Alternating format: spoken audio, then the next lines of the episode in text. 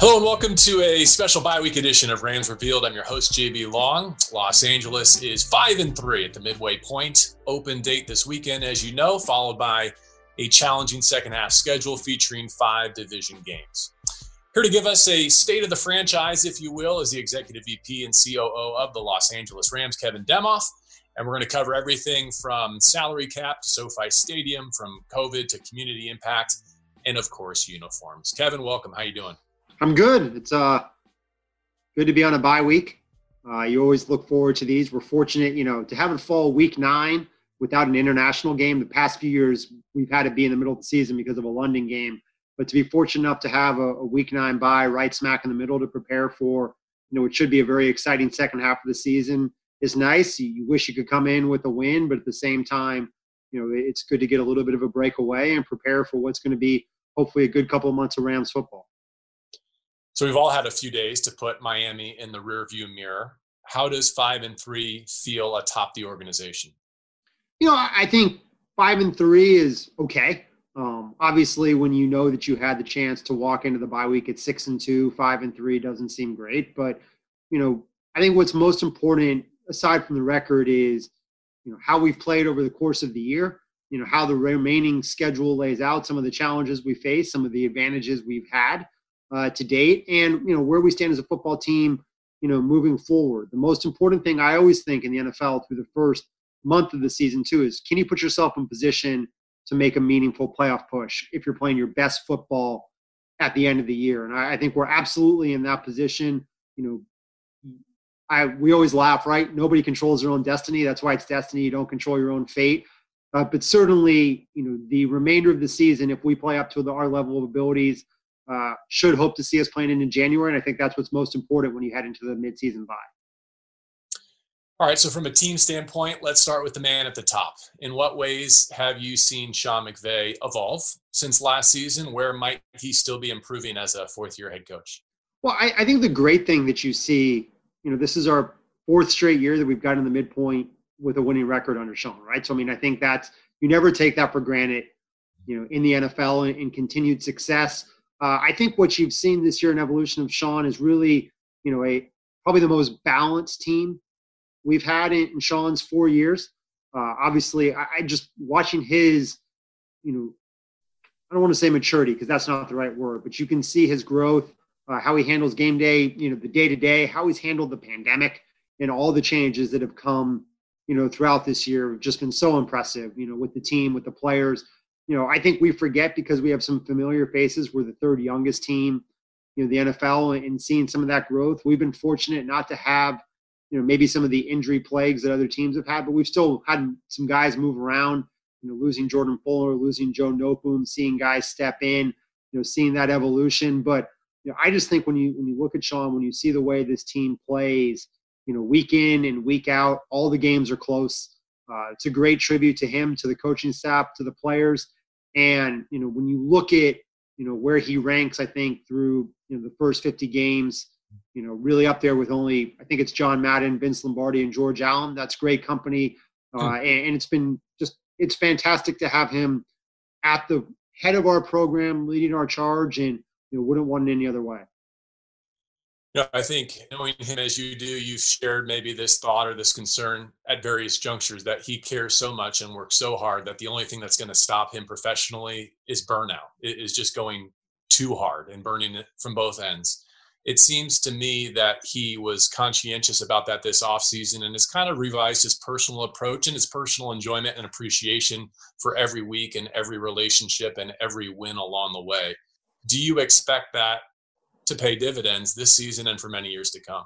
Yeah, I, I think you know it'll be interesting seeing coming off of the bye. He seems fresher, you know, than at any other point. Obviously, the pandemic, you know, in that regard was a little bit different when you don't have an off-season program and kind of a shortened training camp. But I do think you hear it in his conversations with you each week. We hear it in his press conferences. You know, trying to enjoy the wins, even you know what you might call an ugly win. I don't know if there is such a thing, you know, in the NFL.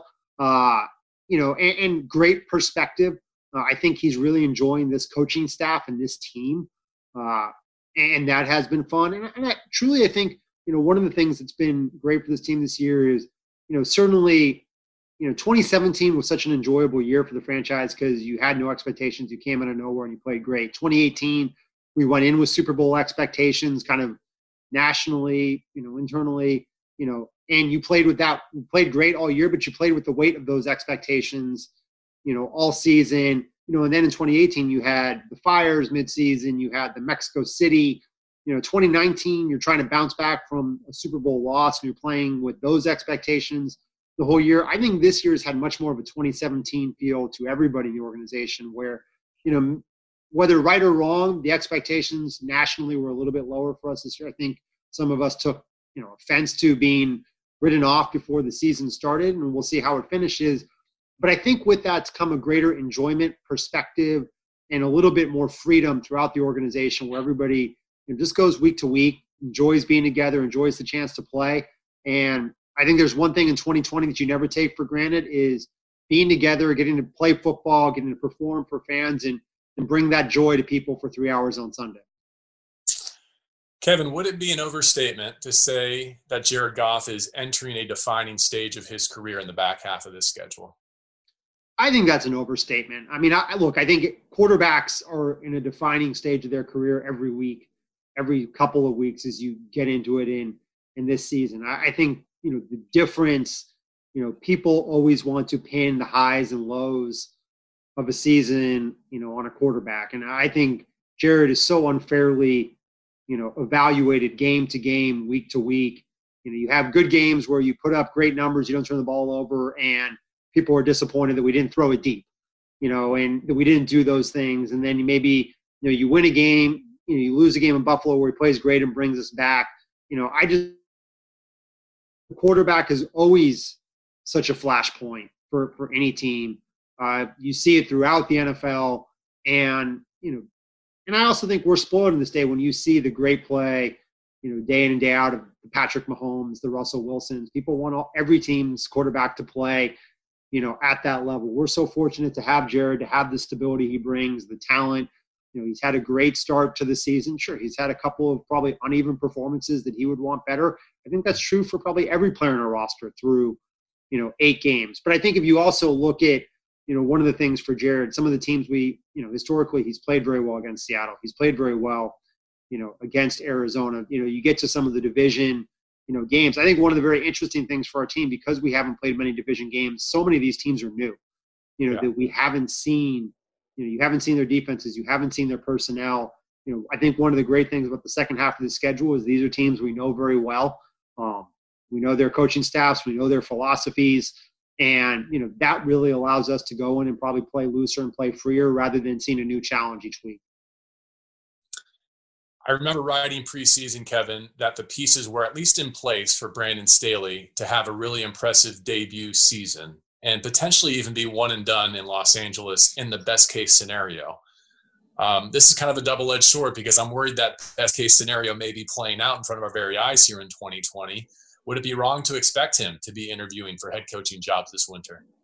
Look, I think you want all of your coaches to be desired and wanted. I think for any position in the organization, the more people want your coaches, your personnel people, your staff on you know the business side the better you are as an organization right i mean that that is truly a, a great sign of respect for what sean has built for what les has done hopefully for the organization you want people to circle that and, and put a target on it and i think you know what would be so interesting is you know a defensive person that sean brought in obviously there's been so much talked about a sean mcvay tree um, you know and you look at Zac taylor you look at matt LaFleur, you look at kind of you know the revolution that you know the offensive young coach, you know the hiring of Sean started. It hasn't necessarily translated to the defensive side of the ball for for Sean's coaches. Obviously, you know you saw you're seeing more more young coaches get a chance everywhere, which I think is great. Um, I think it would be fantastic if Brandon got opportunities in the offseason. It's something you would relish. It would mean things went, you know, wonderfully right for us probably as a franchise, and you'd be happy you know, for him. You'd also be perfectly happy if people stayed far, far away, you know, for for a little bit. But I give Brandon a ton of credit. You know, a lot of young pieces, you know, on defense, a lot of new faces working in a new scheme. You know, really getting that production. You know, I I think certainly the statistics would bear out that you know, we played probably, you know, I think if you look at the first half of the season, we've played some tremendously strong defenses and maybe some offenses that are on the lower spectrum. You know, we have great challenges coming up. You know, when you look at Seattle, Arizona, Tampa, some of those offenses we have coming back. Obviously, San Francisco coming back to SoFi Stadium. You know, so you know, similar to everything else, you know, our team. If we're talking about Brandon Staley and you know any other coaches, and, and they all deserve it. I think if you look at the work, you know, Chris Shula has done, Eric Henderson, you know, has done Aubrey, and you know, Ejiro. You know, when you look at the de- development of a, a Jordan Fuller on the back end, when you look at Joe Barry and the inside linebackers, what Micah Kiser's done. I mean, I think the entire defensive staff has done a really nice job developing some of those players, and that credit goes to Brandon. I also give you know Sean a ton of credit for going out and you know really looking for new blood um, on the defensive side of the ball uh, in that coaching search and trying to find you know someone who would bring a different edge to our defense. You know, Wade Phillips had such success you know, with us. Three winning seasons, a Super Bowl run, two division titles. You know, it's really hard to replace an amazing person like Wade Phillips. And I think Brandon has come in and not tried to be Wade Phillips, not tried to be anything but himself, and we're a better franchise for it. Your point's well taken, though. There's a little bit of a resume difference between Tua and Tom Brady, though. Can't wait to see uh, Staley and company test their mettle against the second half of this schedule. Still to come in this conversation with Kevin Demoff, salary cap, soul pants, uh, whether fans will see SoFi Stadium this year. But it's not just our bye week, it's also election week. And I do want to take a moment, Kevin, to highlight how the organization played a role in that process this election season and really has taken its community impact to a whole new level here in 2020. We could spend a whole podcast on this topic, whether it's you know Jared's involvement and commitment to the Inglewood School District, to Jalen Ramsey's million dollar pledge in Nashville, What's that all been like for you to take it all in? Well, I think one of the great things this year from an organizational perspective is, you know, maybe that additional time in the off season where players were at home when they were, you know, starting to to spend more time talking to their teammates, looking at social justice initiatives, how they can get involved. Is I think our players really came in with a plan for 2020 on what they wanted to do, and you know, you see it with Jared getting involved with Inglewood Unified, his donation to Warren Lane you know, elementary school, everything he's doing there, which also allowed us to partner him up with a SoFi to distribute 20,000 backpacks, you know, to kick off the school year at Inglewood Unified. You see a Sebastian Joseph Day, you know, handing out meals to frontline workers at Cedar Sinai, then getting involved trying to conquer the digital divide that has become, you know, so increasingly important here in, in a COVID uh, virtual learning area. You see Andrew Whitworth double down with his commitment you know, to underprivileged kids and looking to build STEAM programs. You see Jalen Ramsey and what he's done in Nashville. I've seen such engagement and excitement, you know, from our players. You see, you know, Johnny Hekker and Michael Brockers leading the Players Social Justice Fund and trying to figure out how they can do grants, you know, to all kinds of different community initiatives. Their effort, their participation, their leadership has really helped set the way for the organization, you know, in this time. And it's so hard because as as you know, JB, what we do as an organization is we go out to nonprofits, we go out in the community, we make a difference, we roll up our sleeves, and we're there face to face, you know, side by side with so many of our community partners. We can't do that, you know, this year, and it is internally frustrating for all of us when you see something like United Way Home Walk, which is next Saturday, go virtual. But at the same time, it has given so many of our players an opportunity to really reprioritize how they can make a difference you know what's important to them and if nothing else you know good comes out of 2020 there that silver lining of them finding their voice finding their leadership and taking that forward you know once we are able to get back into the community is going to be a great thing for for not only for the ramp but for all of los angeles. Hmm. you're now a year removed from trading for jalen ramsey and having made him the highest paid player at his position subsequently. How does rams management feel about the return on that deal so far and moving forward?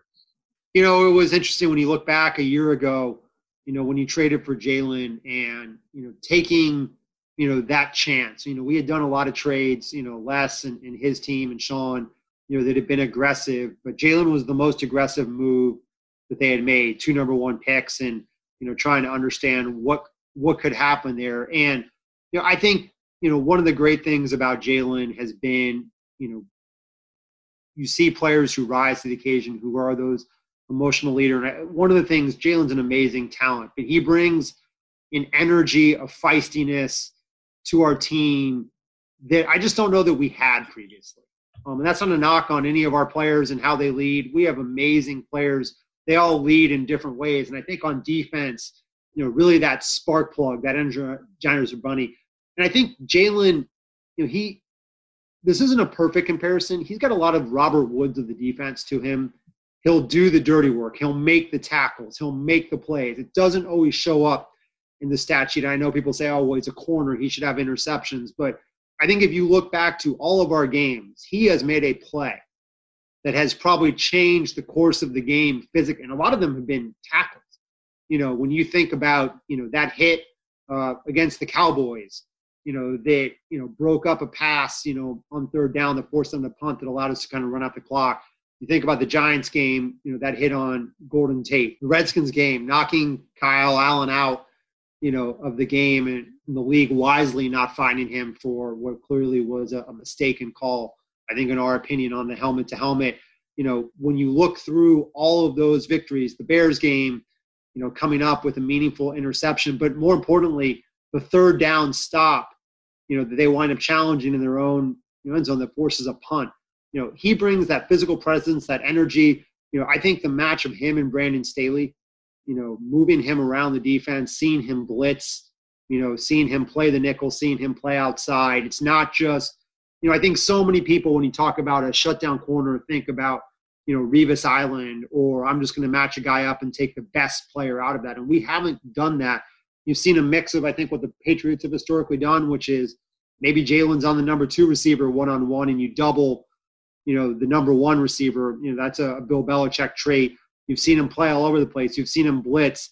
You know, he plays you know, such energy and such fights. And I think when you start a defense, you know, with Aaron Donald and Jalen Ramsey as your building blocks, it allows you to do so many other things. And look, and I think one of the great things, you know, you've seen is Troy Hill and Darious Williams have shown themselves that people are going to test them. They're going to make great plays.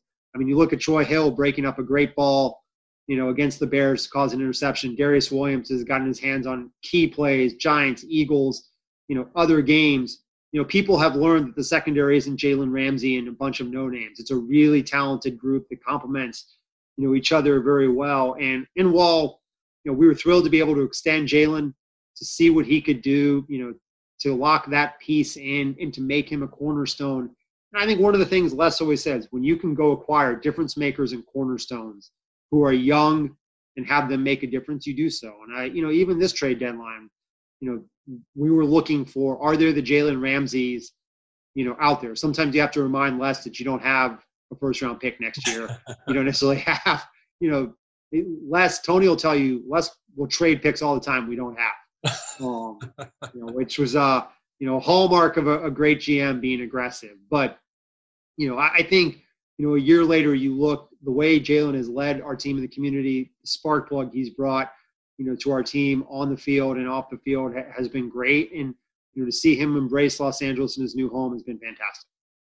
Without the benefit of a full salary cap 101 tutorial, is there a simple way to explain how you did the extensions for Jalen, for Kupp, for Woods this summer?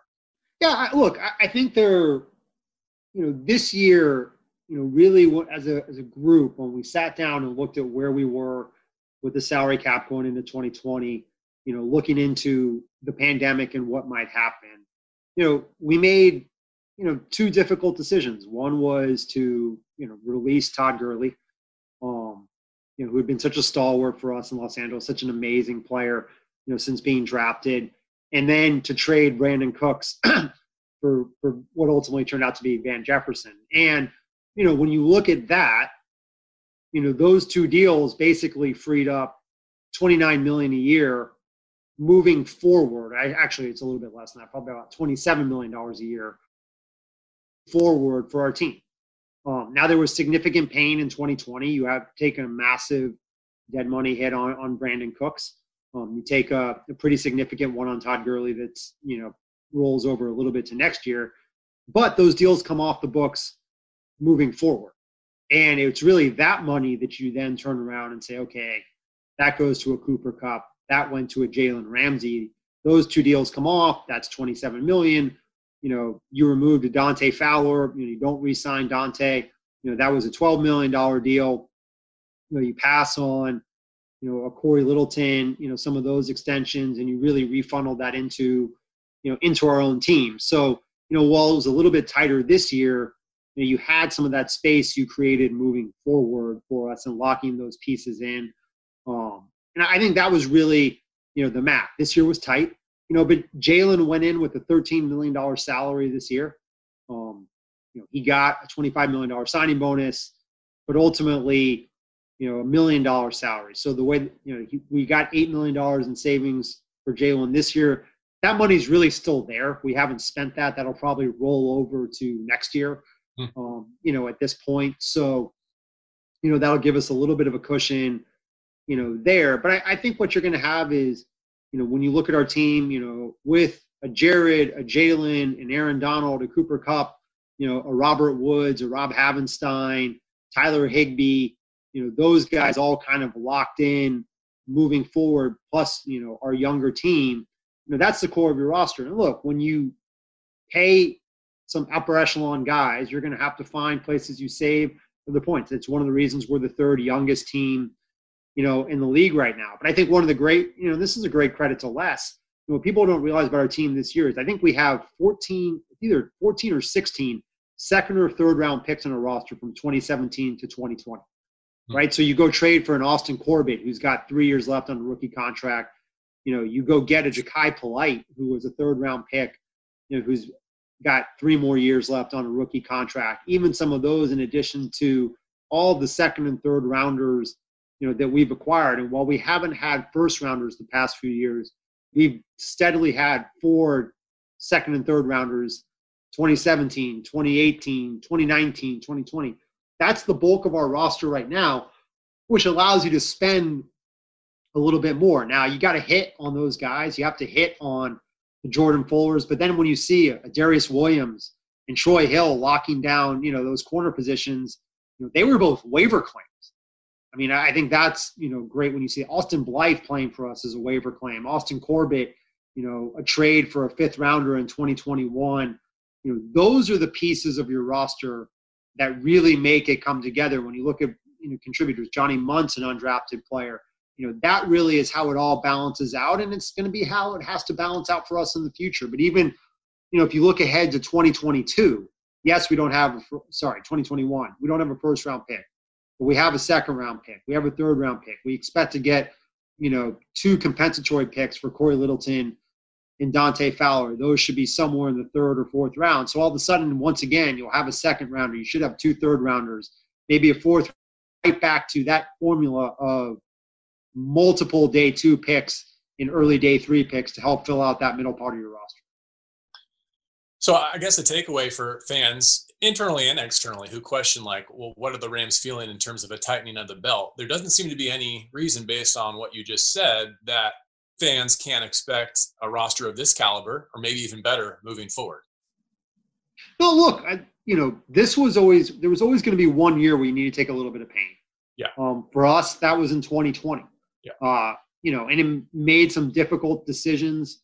You know, to lose some really great players who helped us go to a Super Bowl, right? That is hard. And then even worse, you know, not be able to keep, you know, a Dante Fowler, a Corey Littleton, you know, a Greg Zuerlein, some of those names, you know, that's hard.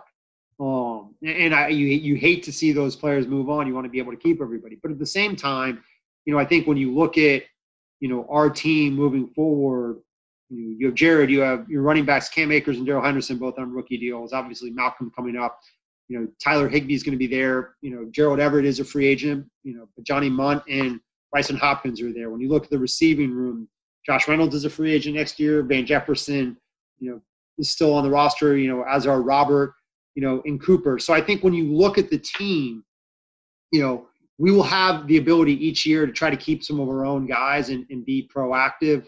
You know, obviously we have a couple of free agents coming up next year you know, when you look at the John Johnsons and the Gerald Everett and the Josh Reynolds, and you know, we probably won't be able to keep all of them, but hopefully we can keep some of them. Um, you know, who knows what next year looks like from a salary cap perspective in the NFL. You know, but our goal is look, you have to do one couple things. You have to try to keep as many players as you can, and the ones if they go, you have to turn those compensatory picks, you know, into something of value. Okay, five regular season home games at SoFi Stadium remaining in 2020 with record level COVID cases across the country, unfortunately, though not necessarily here in LA. What is the honest likelihood of playing in front of fans before the year is out? Yeah, look, I think we got some encouraging news a couple weeks ago. You know, Governor Newsom established what it would, what how we could have fans, right? Twenty percent fans if we could get to the orange COVID level in LA County, twenty five percent if we get to yellow. Obviously, there's a long way to go before we can get to orange. I mean, we're still in purple, you know, trying to trend toward red. So, you know, if you're looking through a crystal ball, it's hard to say with cases rising across the country, you know, record numbers each day. You know, can we flatten the curve and go from purple to orange? Maybe. You know, I think it's one of those great things. We have four home games after Thanksgiving, so at least that gives us a shot, right, to get fans in. You know, maybe if you're fortunate enough to get into the playoffs and, and host a game, you could get there. And, you know, we are preparing each day like we have a chance to get fans in, you know, through December. You know, if we can, we would love to do it. Um, and there are some fans, you know, those who have stuck with us, season ticket members who have said, hey, raise their hands and said, I'll come if you open the building. We can't wait to do that. And we were fortunate enough, enough last week we were able to open up the building, you know, the team store to fans, season ticket members who could come in and, you know, go to the team store and be able to peek through you know, see the stadium. We're hopeful to do that again, you know, next week ahead of the Seahawks game. You know, if we we got that permission from LA County Public Health, so we are doing everything we can. You know, I don't have a great crystal ball, but you know, if we can get fans in there, we look forward to you know welcoming people to SoFi Stadium. If not, 2021, we'll be right there for them. Hmm. How's Stan Kroenke taking all this, given the magnitude of the investment and unfortunately the delayed return on said investment? Look, I think you have to break it into two things. One is, you know, he built an amazing building, transformed the NFL, transformed the Los Angeles landscape. You know, when you see SoFi Stadium you have JB, I mean, just it's an amazing jewel. We've been so fortunate to have the commissioner and so many NFL people come through. And you know, one of my favorite things I see now is when visiting teams come in and they take their phones out to the field and kind of, you know, Instagram everything in the video moment. So I think there's some, you know, tremendous pride, you know, from all of us for you know what Stan has done for the Rams, what he's done for the LA community, what he's done for the NFL. Sure, there's disappointment, you know, in not being able to have fans and not having to be full, but that's temporary. I mean, when you look at what's going on in this country right now, you know, to push back fans in SoFi Stadium by a year, you know, that's the biggest issue that, that we have to overcome as a franchise and organization. You know, that's great. And I think Stan has said it. He wants to welcome back fans when it's safe to do so. He'll be excited about that. But you know his focus is on making sure that first responders healthcare workers that we take care of them and that we're good stewards of our community and we don't push the envelope in a way that would be irresponsible. And that's been his you know edict to all of us is put fans first put healthcare workers first put frontline workers first and we're certainly following that. Yeah you know, I've been describing it as looking forward to having the opportunity to watch your favorite movie or TV show with someone who hasn't. Like we've had the privilege of being in there, and the silver lining to me is that I think this experience is going to continue for a decade, if not a generation. Of every week there'll be someone coming in for the first time, and to see the joy and the awe in their eyes and in their hearts, I think will be hopefully the reward for for this price that we've paid in the short term. Yeah, and look, we get a lot of we get get a lot of dress rehearsals, right? I mean, so by the yeah. time fans are in there, you know, you know, we were ready for prime time. We thought, you know, September 13th against the Cowboys, but by the time fans are in there, we get better every time we learn the building. Every time we go in and we play a game, we put on a show. You know, we all learn it a little bit better, and that will re- result in a better fan experience. I'm sure. You know, when the building opens. As construction continues in Inglewood, Kevin, the Rams are in year five back in LA and still operating out of a temporary facility at Cal Lutheran in Thousand Oaks. Is there any update on where the organization might put down more permanent roots? Do you ask that as an employee who wants to know where to go each day, or do you ask that as you know a, a hard-hitting journalist who wants to know? I look, you know, when we moved back in 2016, I said, okay, by the end of 2016, you know, we'll have an idea of where the facility will be, and then certainly by 2017, and you know, it has been the bane of our existence trying to figure out, you know, where you go build a facility. But, you know, Stan talks all the time about how fortunate we were to find 300 acres of, of land for a stadium in a sports and entertainment district in, in Inglewood. you know, trying to find 40 to 50 acres for a practice facility of, you know, undisturbed, entitled, you know, properly entitled land right now is not easy in Southern California. And then trying to factor in, you know, where's convenient for employees, where's the right place for the community and our fans, and trying to balance all of that. You know, we continue to make some progress. You know, I, I certainly thought by the end of 2020 we'd be well under construction, but you know, unfortunately that hasn't been the case you know, fingers crossed, we've got, you know, a path on a few different options, you know, we're focused on. But I think the great thing is, you know, one of the great things about our setup at Cal Lutheran is because it is temporary, because it has so much space outdoors, the tent we were able to build for COVID, being able to take so many things outside has made it a really good COVID facility. Maybe in the way if we had built a new training facility, that wouldn't be. So, you know, that's something at least I smile about this year. And look, when I was in Tampa Bay, you know, we used to have the worst facility in the NFL. It was trailers at the end of the runway at Tampa Airport. And they won a Super Bowl. They had a great run there. We moved into a new building, you know, in 2006, and I think went to the playoffs in 2007, not since then, right? So, hmm. you know, a facility is great, but it doesn't change atmosphere. And, you know, Les Snead says all the time, he'll miss Cal Lutheran when we leave here. It's a, it's a great place for our staff, our players. It's tucked away. A beautiful scenery, you know, but if we can get some of those more modern amenities, you know, for all of us, get the franchise back under one roof together, that'd be great. No, I always appreciate that it's never been an excuse for Sean McVay's Rams, who now have a chance to put together a fourth consecutive winning season and comparing it and contrasting it to the college environment that I operate in sometimes too. It's a distinct disadvantage, right? There's no getting around the fact that there are disadvantages to it and yet here they are playing some of the greatest football in Rams franchise history. You know, you, you can talk about advantages, disadvantages, right? We're not college, we're not recruiting. We actually right. pay these players. So, you know, much like you do at Notre Dame, right? So I I would Bob. say, you know, just kidding. But uh, you know, I, I, think when you look at it overall, you know, the space at, at Cal Lutheran might be imperfect, but it's really well designed for players, right? I mean, we have a large training room, large yep. weight room, it flows to the outdoor fields you know, we redid the locker room this year, and the players are really enjoying that. The player spaces, you know, all work. Do they have the best bells and whistles and amenities? Maybe not. But in terms of functional space, uh, I think it works far better probably than many facilities in the NFL that were built before kind of the current wave of how you participate, you know, in the NFL. Is it, you know, the new star or what Vegas has done or Minnesota? No, it's not one of the top five or ten but it, it, certainly works. And I think our players will tell you who have been other places. It's a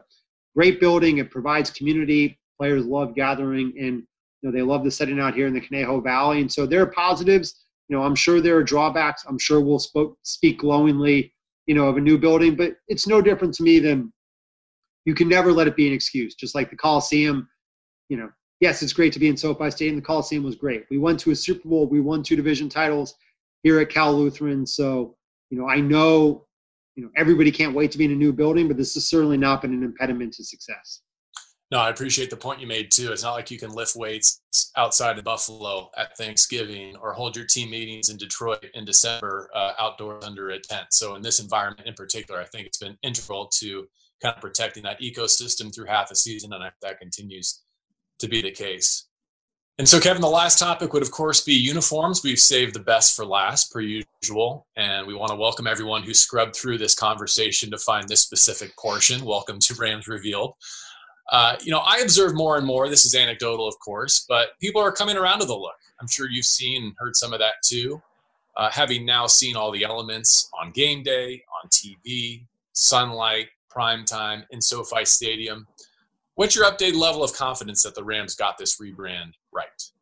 Look, I, the updated level of confidence is it's always in the fans' minds whether we got the rebrand right, right? It doesn't really matter what we all think.